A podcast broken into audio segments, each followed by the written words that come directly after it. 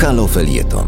Przed mikrofonem Jacek Dibuła, adwokat i sędzia Trybunału Stanu. Dzień dobry Państwu. Po rozprawie, gdy Izba Dyscyplinarna odmówiła uchylenia immunitetu, immunitetu sędziemu Włodzimierzowi Wróblowi, sędzia Stanisław Zabłocki zamieścił na Facebooku zdjęcie grupy adwokatów oczekujących na decyzję Izby. Zdjęcie jest podpisane. To nawiązanie do najlepszych tradycji polskiej adwokatury, tej wielkiej adwokatury. Sędzia Stanisław Zabłocki przez lata sam był adwokatem broniących w sprawach politycznych, a zatem doskonale zna ten temat. Tak się układa w historii, że szeroko pojęte prawa człowieka było u nas często naruszane, zaś ci, którzy próbowali się temu przeciwstawiać, trafiali pod sąd. Mimo, że sprawy ich miały charakter polityczny i były odwetem za próbę przeciwstawienia się władzy, zarzuty, które im stawiono, miały charakter czysto karny. Tak było w czasie zaborów, gdy podejmowano próbę odzyskiwania niepodległości, tak samo w czasie II Rzeczypospolitej, gdy opozycja demokratyczna próbowała powstrzymać dyktaturę. Podobnie w okresie państwa komunistycznego i w stanie wojennym, gdy obrońców demokracji sądzono pod zarzutami karnymi. Podobnie ma się rzecz dzisiaj, gdy pod pretekstem reformy sądów za pomocą prokuratury sądów próbuje się usunąć sędziów, którzy uznali, że przepisy konstytucji są ważniejsze od woli władzy. W każdym takim historycznym momencie adwokatura okazywała się w jak najlepszym świetle. Obrońcy byli i są zawsze tam, gdzie słuchać wołania o pomoc, a ich wielkie odważne mowy przychodziły do historii. Gdy po okresie stanu wojennego Dziennik Rzeczypospolita przeprowadził ranking na zawód cieszący się największym zaufaniem społecznym, na pierwszym miejscu znalazła się adwokatura. Był to dowód uznania za jakość obron i zaangażowanie obrońców w czasie stanu wojennego. Jednak gdy ustrój komunistyczny upadł i uzyskaliśmy w pełni niepodległą i demokratyczną Polskę, to uznanie dla adwokatury jak kamień w studnie poszybowało w dół. To zaufanie obecnie powróciło, gdy okazało się, że prawa człowieka ponownie są zagrożone, a ich obrońcy potrzebują pomocy.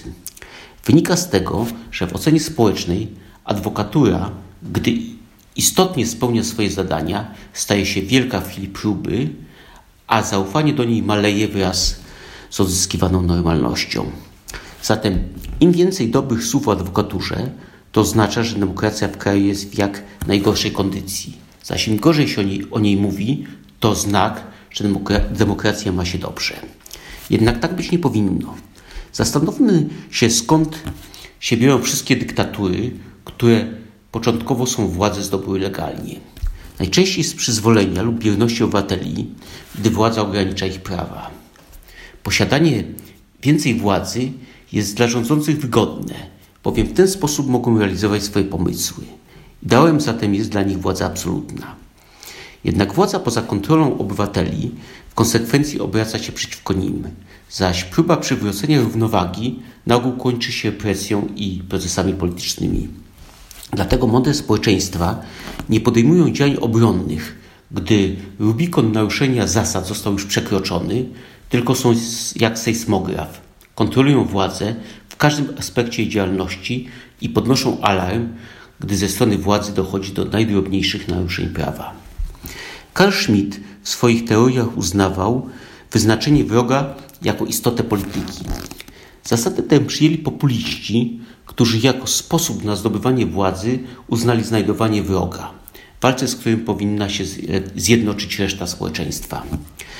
Wróg taki nie jest na ogół zewnętrznym agresorem. Są to członkowie wspólnoty, którzy myślą inaczej lub zachowują się inaczej od tych, na których głos liczy populista. Walka z wrogiem łączy się najczęściej z ograniczeniem jego praw i odwetem. Jednym z najczęstszych haseł populistów jest walka z przestępczością. To doskonały sposób jednoczenia wokół siebie społeczeństwa, bo oczywistym jest, że prawie nie chce żyć w kraju, gdzie przestępczość istnieje. Problem polega jednak na tym, że populiści jako lekarstwo widzą represję, zaś doświadczenie uczy, że przestępczość najlepiej zwalcza się nie poprzez surowość kar, ale prawidłową politykę społeczną i karną, która jednak wymaga wiedzy, czasu i przynosi dopiero sukces w wymiarze długofalowym. Zaostrzenie kar jako narzędzie polityki na ogół łączy się z naruszeniami praw człowieka. Pamiętać zaś trzeba, że wiele rzeczy dzieje się na zasadzie domina. Jeśli władza ogranicza prawa człowieka pod szyldem, który próbujemy, jest wielce prawdopodobne, że wkrótce spróbuje ograniczyć również nasze prawa, czego nie przyjmiemy już z taką radością. Jednym z celów adwokatury jest obrona praw człowieka. Bronimy ich najczęściej w sądzie. Gdy jednak upominamy się o nie, broniąc przestępców, opinia często nas, porównuje nas do wspólników zbrodni. Gdy upominamy się o nie, gdy demokracja jest zagrożona, dopiero wtedy mówi się o wielkiej adwokaturze. Stąd prosty wniosek.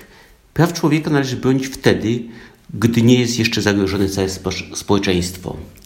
Warto zatem dostrzec wartość adwokatury w momencie, gdy walczy ona o to, by do katastrofy nie doszło, a nie dopiero wtedy, gdy Titanic tonie.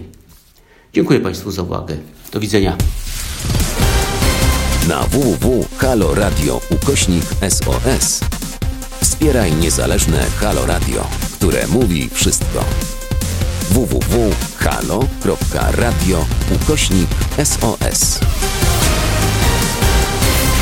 Dziękujemy.